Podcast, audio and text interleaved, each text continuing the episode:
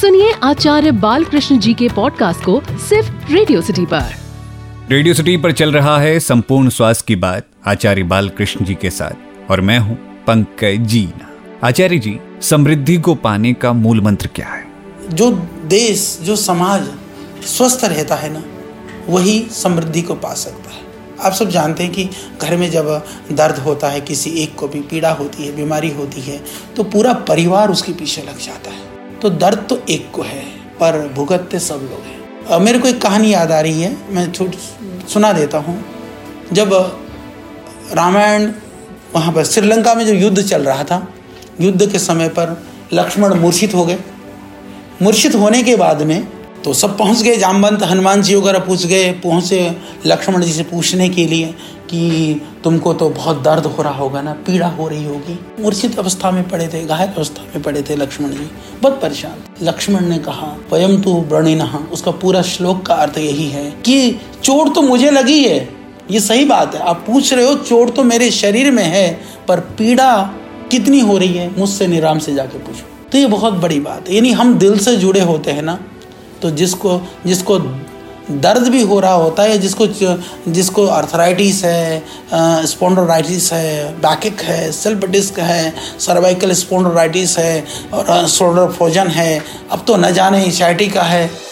आचार्य जी दुनिया में इतने तरीके की बीमारियाँ हैं पर आयुर्वेद में अगर हम देखें तो वो कौन सा रोग है जो सर्वाधिक पाया जाता है? बहुत तरह की बीमारियाँ हैं और आयुर्वेद में भी वात के रोगों को सर्वाधिक माना गया है। वातज व्याधि मतलब जिसमें शोथ होता है, जिसमें सूजन होती है, जिसके अंदर दर्द होता है, जिसके अंदर पीड़ा में हड्डियों से लेकर के मांसपेशियों से लेकर के नस नाड़ियों तक जो है दर्द करने लगती हैं, वो कहीं पर भी हो सकता है। तो वो वात के प्रकार 80 माने गए आयुर्वेद के अंदर, जबकि सर्वाधिक बीमारियाँ वातज ही मानी गई हैं। इसीलिए दुनिया में जो सर्वाधिक आदमी झेल करके जो घूमता है, जो सहन करता है, वो वात रोगी है। तो चाहे सहन आपको करना पड़ रहा हो, चाहे दर्द आपको हो रहा हो, सहन आपका कोई आत्मीय मित्रजन कर रहा हो, पर उसका जो प्रभाव है, दुष्प्रभाव है, पीड़ा तो सबको झेलनी पड़ रही है।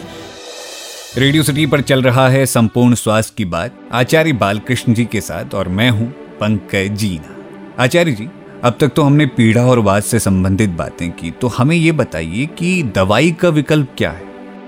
जो देश की समृद्धि है, समाज की उन्नति है, परिवार की जो उन्नति है, सब रुक जाती हैं तो उसको न रुके। इसके लिए जैसे मैंने कहा कि हम बहुत तरह की जो औषधियाँ, दर्द निवारक गोलियों के सेवन न करें। जितना हो सके बचें, पर इसका अर्थ यह नहीं है कि दर्द को लेकर के घूमें। तो दूसरा वैकल्पिक उपाय करें, योगाभ्यास करिए, प्राणायाम करिए, आसन करिए। साथ साथ में जैसे मैंने कहा था कि पीड़ानील गोल्ड है अश्वशीला है, युगराज गुग्गुल है, महायुगराज गुग्गुल है त्रयोदशा गुग्गुल है सिंहनाथ गुग्गुल है, ये आयुर्वेद की बहुत अद्भुत औषधियाँ, वातारी चूर्ण है। साथ साथ में हमारी एक ज़बरदस्त औषधि है, जो आपका जो है ऑर्थोग्रेड कर करके। ऑर्थोग्रेड आम वातारी रस वगैरह जो आयुर्वेद के अंदर वात के लिए जो है, वह वर्णन है। मेरी किताबें मूलतः हिंदी में होती हैं फिर ट्रांसलेशन अंग्रेज़ी में लोग करते हैं तो एक शब्द है आयुर्वेद में आम वात क्योंकि जब आम वात होने से जब अर्थराइटिस में घुटने घटने सूझ जाते हैं ना पिलपिले से हो जाते हैं तो पके हुए आम जैसे ही लगते हैं।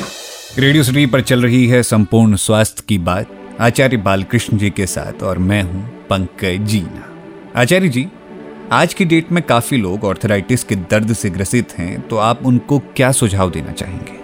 अर्थराइटिस के लिए अर्थोग्रेड जो है वो बहुत अद्भुत है।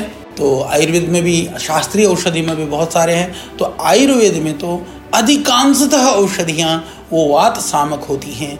उनके सेवन से पेट को ठीक रख करके आजकल हम ऑर्थोग्रेड के महाराज जी हम लोग आज वो भी दे, बस्ती भी देते हैं। तेल भी जैसे मैंने कहा पीड़ान तक तेल है पीड़ानिल स्प्रे है पीड़ानिल गोल्ड है इन सब का आप आराम से सेवन करके अश्वशीला का सेवन करिए और रोगों से बचे रह सकते हैं। तो साधारण स्थिति में स्वयं भी खा सकते हैं। ज़्यादा स्थिति है तो वैद्य को दिखाइए। अगले हफ़्ते हम फिर लौटेंगे। आचार्य जी से हेल्थ एंड वेलनेस को लेके कुछ सवाल और करेंगे। सुनिए आचार्य बाल कृष्ण जी के पॉडकास्ट को सिर्फ़ रेडियो सिटी पर।